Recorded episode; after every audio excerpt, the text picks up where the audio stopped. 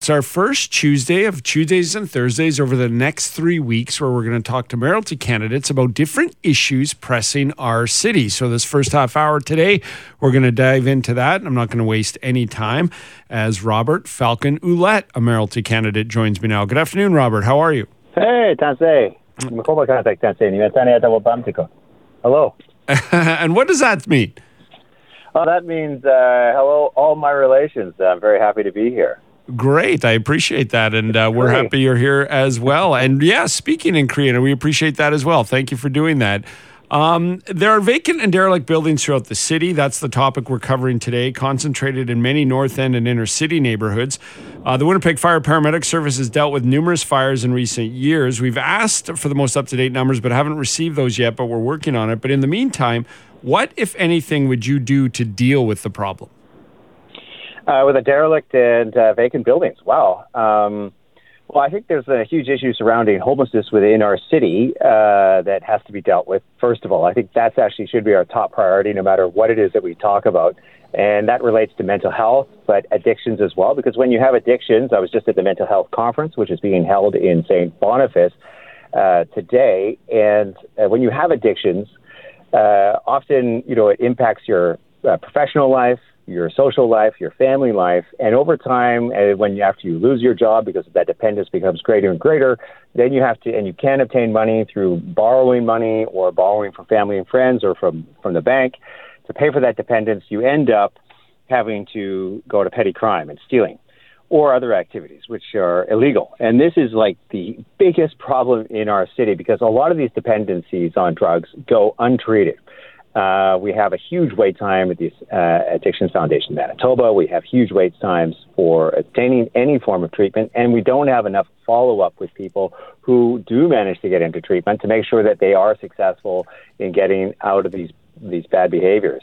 And so, for myself, uh, and I think for a lot of people, I think we're quite fed up uh, with the whole situation in that a lot of government officials, and this is my personal experience as an MP, while everyone says really great things, uh, at the end of the day, you know, they check a box, they say, yeah, we announced a few dollars to deal with this, and then they go and they focus on what it was really of interest to them in their own social networks, talking to the people that they like to talk to, instead of actually dealing with the problems which impact everyone across the city. And I know people, a lot of people don't like, uh, you know, dealing with uh, homeless, but you know, at the end of the day, these are our brothers and sisters, and we have to make a difference because people are leaving the city because they're unhappy with the situation. It leads to neighborhoods where they start abandoning buildings uh, and not wanting to live downtown, where landlords don't want to rent to people because they're afraid they're going to get trashed. And it creates a situation where we do end up with a, uh, with a, a hollowed out inner city, much like American cities. And so this is a major problem. Now, I had a conversation with the mayor of a former mayor of Oklahoma uh, just last week, and we were talking about his downtown, which was suffering the same uh, ill effects that Winnipeg is going through right now.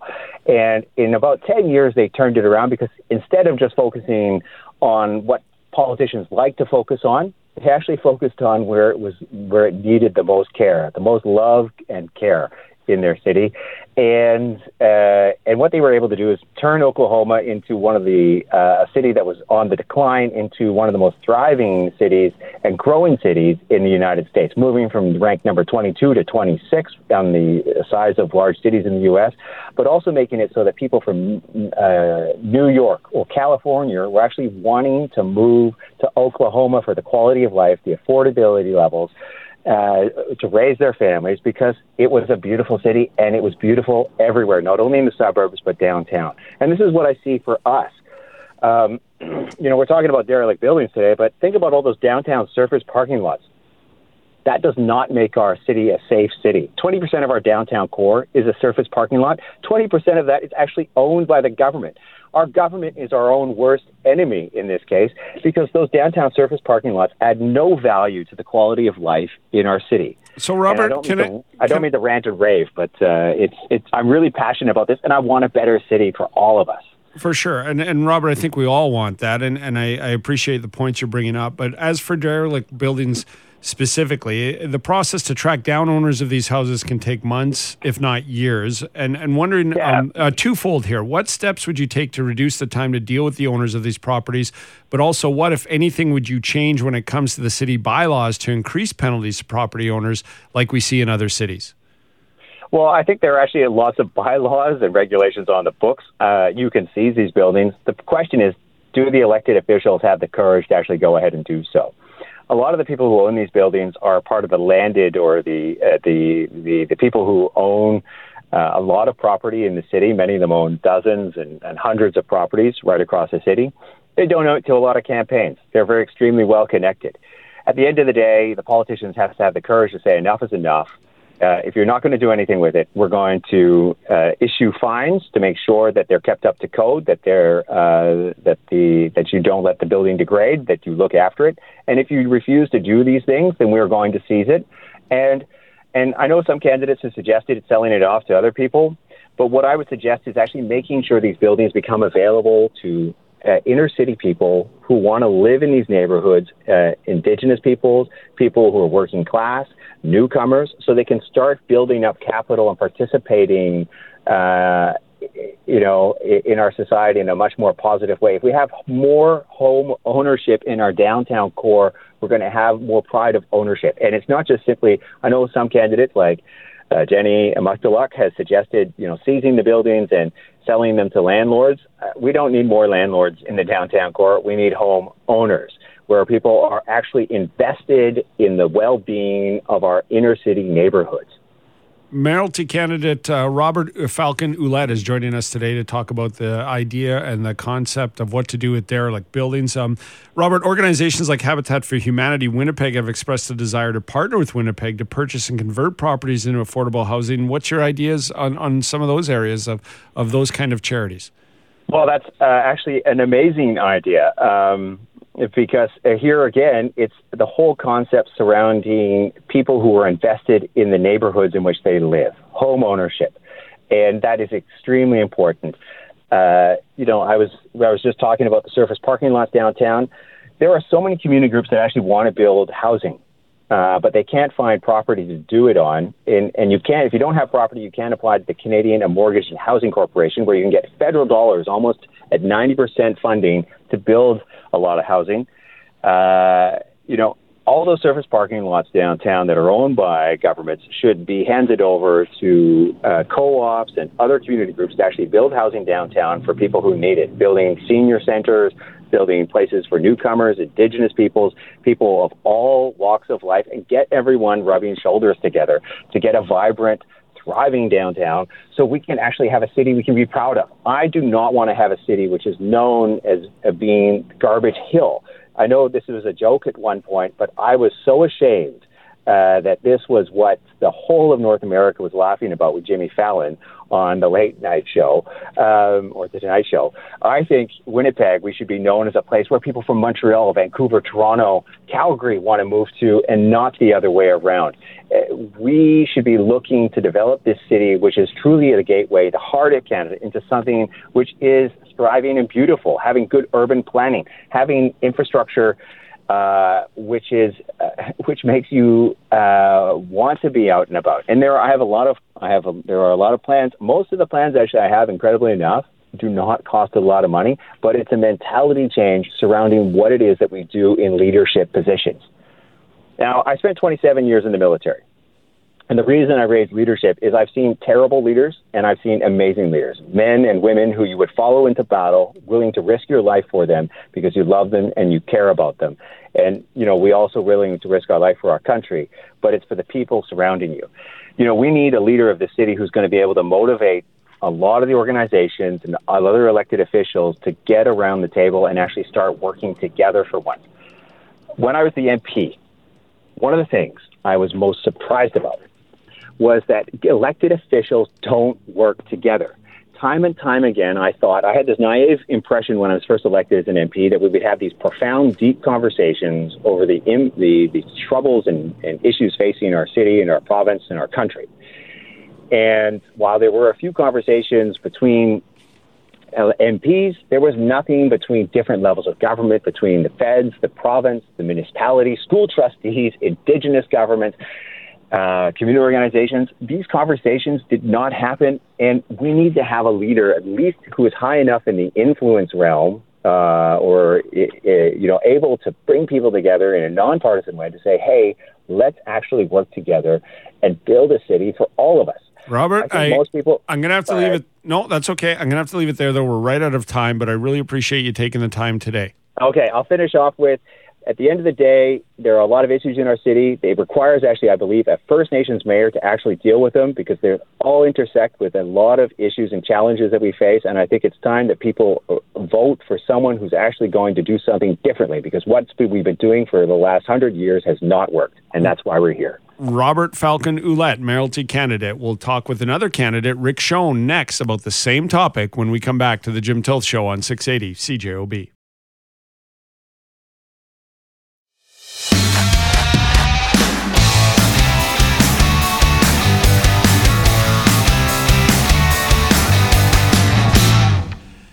And welcome back to the program. Uh, we are kicking off our um, specific topics concerning this municipal election on October 26 with mayoralty candidates. And I welcome into the program to talk derelict buildings, Mr. Rick Shone. Rick, thanks for joining me. How are you today? Great. Thanks for having me. Yeah, I appreciate you taking the time, and we'll get right into it. We're talking derelict buildings throughout the city, concentrated in many North End and inner city neighborhoods. Uh, we don't have the exact stats from the Winnipeg Fire Paramedic Service as of right now, or the most up to date, I should say. But mm-hmm. in the meantime, what, if anything, would you do to deal with the problem overall? Yeah, you know, I love that this was the topic because um, this was actually one of the very first policy announcements that I brought out. My my business is downtown, and I've been working, uh, you know, to get um, the city to look at these derelict buildings a lot harder than they are. I mean, West End, central neighborhoods, downtown. Uh, just tons and tons of derelict buildings. So the policy that I put out was to get a lot harder on the fees that we charge um, the landlords of these properties. So right now the fee could be 1% uh, assessed value of property tax. My plan is to double that and also shorten the time frame. So if your house is is derelict for 6 months, the fee basically automatically kicks in. Right now, we we have about 700 vacant buildings, but the city is not making any revenues on these buildings at all. In fact, the city department that run, that manages these is losing about half a million dollars a year uh, right now managing these these derelict buildings. Well, along those lines, the process to track down owners of these houses can take you know months and sometimes years. What steps mm-hmm. will you take to reduce the time to deal with the owners of these properties? Yeah, sure can. I mean, the the simple thing here is to assess a, a fine, obviously, as what we call it was a tax, uh, based on that on that value. And um, yeah, I mean, at some point, if that if that tax is not paid, the property tax is not paid, then the city could definitely look at the option of seizing.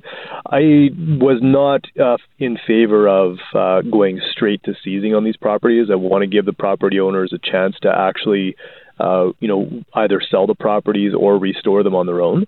There are a lot of good landlords out there, but I think the city needs to be a lot stricter on the time frame and really, um, you know, enforcing this rule to get them to do it in a much quicker time frame. I think you've already answered this, uh, Rick, but I'll, I'll, give you the opportunity too, just to follow up on that. Um, would you change when it comes to city bylaws to increase penalties to property owners? I just want to confirm if you're in favor of that, like other yeah, exactly. cities do. yeah, this is a this is a change to uh, to a bylaw, and so right now it's a one percent tax that's that's uh, assessed. But you know what? The the crazy thing is, is that because we have a complaint system, so a property could sit vacant for quite some time. The first complaint triggers you know triggers the city to look at it, and uh, you could have basically up to five complaints over years before the city really starts charging any money on it. So, just to give you an idea, like in the 2023 projected budget, the city is looking at bringing in about $450,000 of revenues on vacant properties.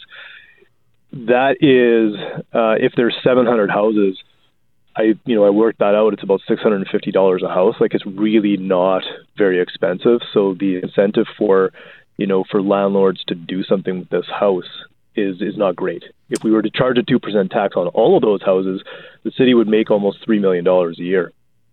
or uh, that's significant. Organizations like Habitat for Humanity Winnipeg have expressed a desire to partner with Winnipeg to purchase and convert properties into affordable housing. What ideas do you have in that area? Yeah, I think like you know, housing uh, not for profits like Habitat, who um, you know I know the organization quite well. Uh, I think it's great because they focus on a specific group of people who needs housing. It's low income housing. It's not. It's it's, it's kind of you know it's it's low income housing. It's not free housing. Um, but it is a, a very good organization. I think there's a lot of other not for profits out there that could actually take this housing stock and do something valuable with it rather than having 700 houses sit uh, sit empty. I mean, I I've been documenting many of these houses over the last five years, and they follow us. They follow a certain cycle. You know, they become vacant, they get boarded up, people break in, steal property, burn the house down. It's it's a hazard to the neighborhood. It's a hazard to the neighbors. It's an eyesore. Uh, so we really need to be much, much stricter on this. One of the challenges we've heard from groups like Habitat and, and their ideas for this is that they can't demolish until they are ready to build. Is there room for change in that rule, in your opinion, so building doesn't just sit there like you were mentioning? Yeah, I mean, I think so. You, you definitely want to be a little careful. We, want, we don't want to demolish everything just with, you know, free reign. So I, I think there should be rules rules there as well.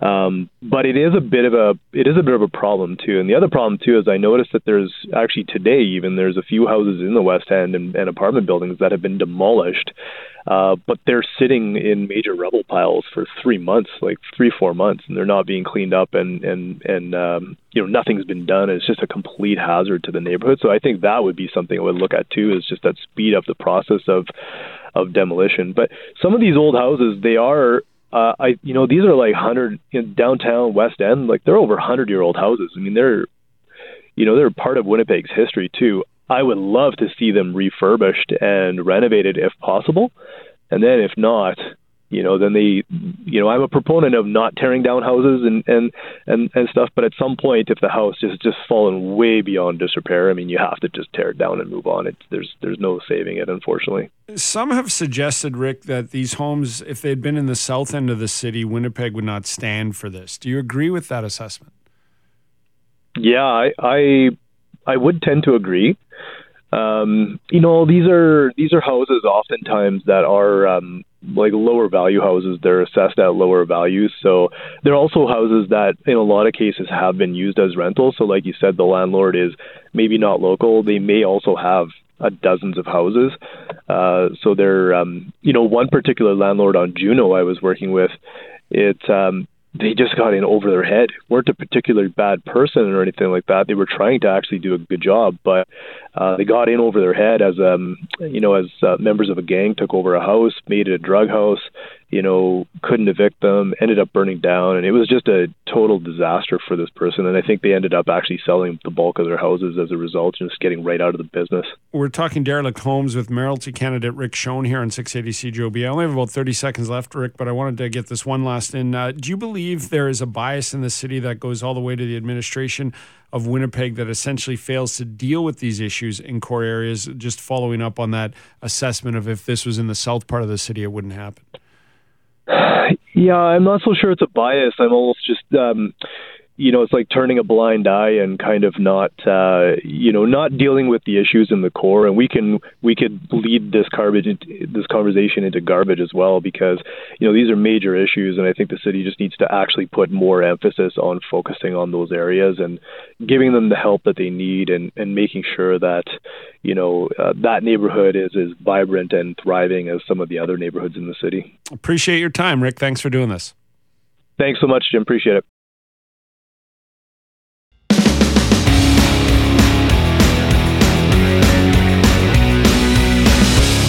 Very pleased to welcome in Michelle Pereira, Chief Operating Officer for Habitat for Humanity Manitoba chapter. Good afternoon, Michelle. How are you? I'm well, thank you. Yeah, I appreciate you joining us today because we're uh, talking derelict buildings with a bunch of the mayoralty candidates for the October 26th municipal election. And, and Habitat for Humanity is an organization that could benefit uh, from buildings overall in general. Um, what do you know? What can you tell us about um, getting buildings or derelict buildings or, or just generally getting some housing done from the province or the city? Well, let, I mean specifically the city. Okay.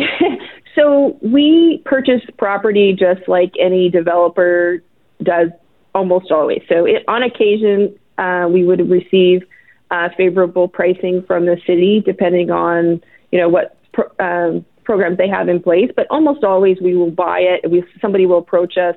On occasion, we'll get somebody to donate land to us for a tax receipt, but almost always we buy it. Uh, and it, and it's we try to get below market, but you know, based on uh, the market, the area that we're building or that we're seeking out. We do like to um, buy in areas where we can renew a new neighborhood, for instance. I mean, large parcels of land are always ideal for us because then we could build there for two or three years. But you know, infill is an important part of our mission as well, and um, and so we you know we do have look for those opportunities.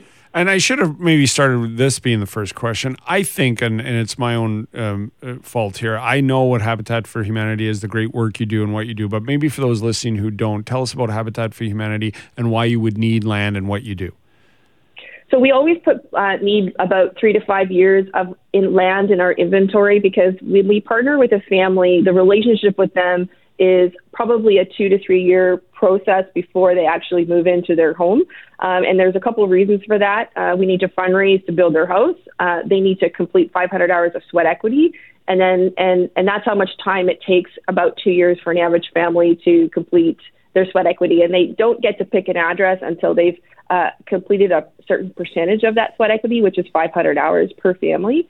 So we try to make sure that that's all in place. And then, and then if land needs to be developed, that takes time. And so, say there's a, a derelict house that we're talking about that needs to be torn down. So that needs to to be looked after. There's probably some zoning issues that have some variances that we have to go through, and all of that takes quite a bit of time. And so we want to make sure that we have a good pipeline of land that we can develop in our uh, and ready to go. So we almost always have about three years of land in our inventory. I understand there's more obstacles in this city compared to other provinces when it comes to acquiring land and working together with the city.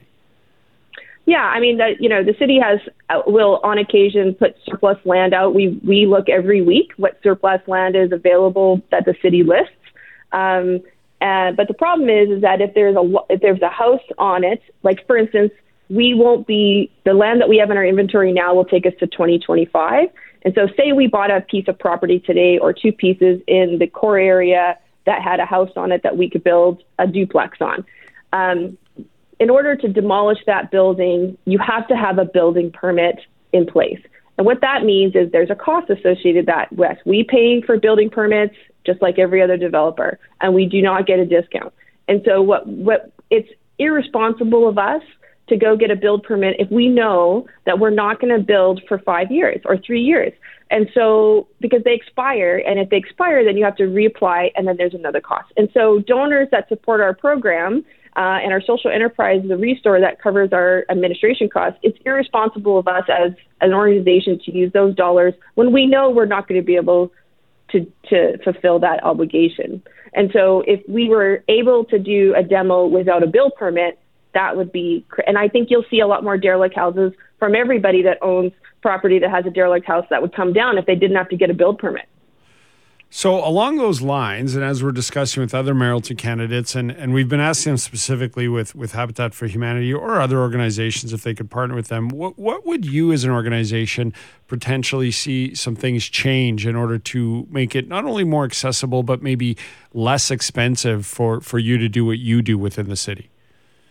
You know, we're one of the few affiliates in the country that uh, does not see a return uh, gift from the municipality per se for the cost to do for the permitting and the variances in the zoning. So all of those um, cost money, and that comes out of our ability to serve more families. And so if there was a way to either, and, and all nonprofit builders in our market pay those same fees, and like a developer uh, who is a for-profit builder. And so if there's a way to, to to eliminate that, or at least got to get once the project's done and it meets all the requirements that the city agreed to, then you know give us the money back or a portion of it back. We could serve a lot more families if we didn't have to pay these fees, and and you know we're one of the few markets that require that in the country. Um, that and then get rid of the change the bylaw so we can demolish the house Oh, did we lose Michelle? We'll just. Um, oh, sorry, no. I lost you there. Yeah, so sorry, we have you back to, now. Uh, um, get a demo or a build permit. Right. And so, uh, can you just maybe for our listeners' knowledge of, of what do some other provinces and how, how is it different?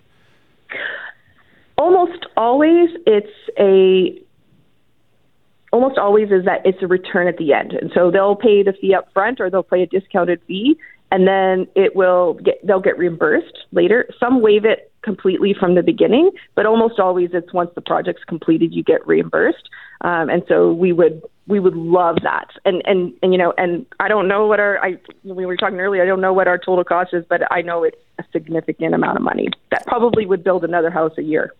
Another house a year. That's what I was going to ask you, Michelle. Is the great work you're doing? What kind of a difference would it were, were we talking? And and another house a year is what you've kind of estimated.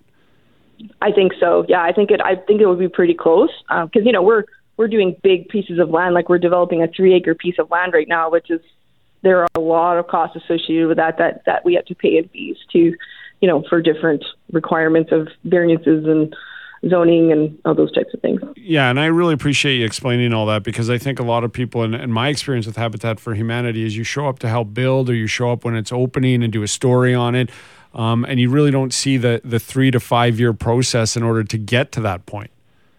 Yeah, like right now, the project that we're building on Pandora, um, all the in, in ground is going in, all the infrastructure, and the cost to do the infrastructure and the landscaping, not even building any houses, is $2.7 million. Wow. And that's going to serve 55 families. And then each house on top of that is probably going to cost us about 250 225 to 250,000 dollars per door to build the house on top of that, and that times 55. So you know you're at 11 12 million dollars just to get people in the door and then um so you know and then on top of that there's all the permitting and oh that's not including any permit costs or anything like that well, I really appreciate you joining us today to talk about how you get to that point and how some of these derelict buildings and how the city works could could work better or maybe help a little bit more. But also, I wanted to talk about Habitat for Humanity and and you mentioned those costs. How can people just in general uh, get on board and help out with what you're doing? You know, we, you can go to our website, habitat.mb.ca. There's a donate button on multiple pages for you to donate. Uh, you know, we, you can make a personal donation. Your company can come out and, and, you know, I know the global team and the Corus team have come out to to swing a hammer with us, and you can sponsor your staff to come out and do an engagement or come to an event. We have a gala coming up on November 17th. It's the first time in three years that we've had an in person gala at Club Regent Event Center. Uh, tickets are two hundred dollars a piece, or you can buy a table. And I think you got, I think Loren and someone else is coming to to be our MC, so it's going to be a great time. And we've hired some Folklorama uh, people to come out and uh, entertain you. So it's going to be an amazing, amazing time, and uh, we would welcome it. And tickets are going well, but we would love to see you in person, and that's November 17th. And I'm the first person in line to say you don't actually have to be able to swing a hammer to help out. There are many ways, and it's probably that's better right. if people like me don't. So there are other ways to help out as well. Uh, Michelle, this has been great, informative, and also uh, hope you get uh, some more help with the great work you're doing. Thanks for doing this. Yeah, cheers. Thanks. Michelle Pereira, Chief Operating Officer for Habitat for Humanity Manitoba.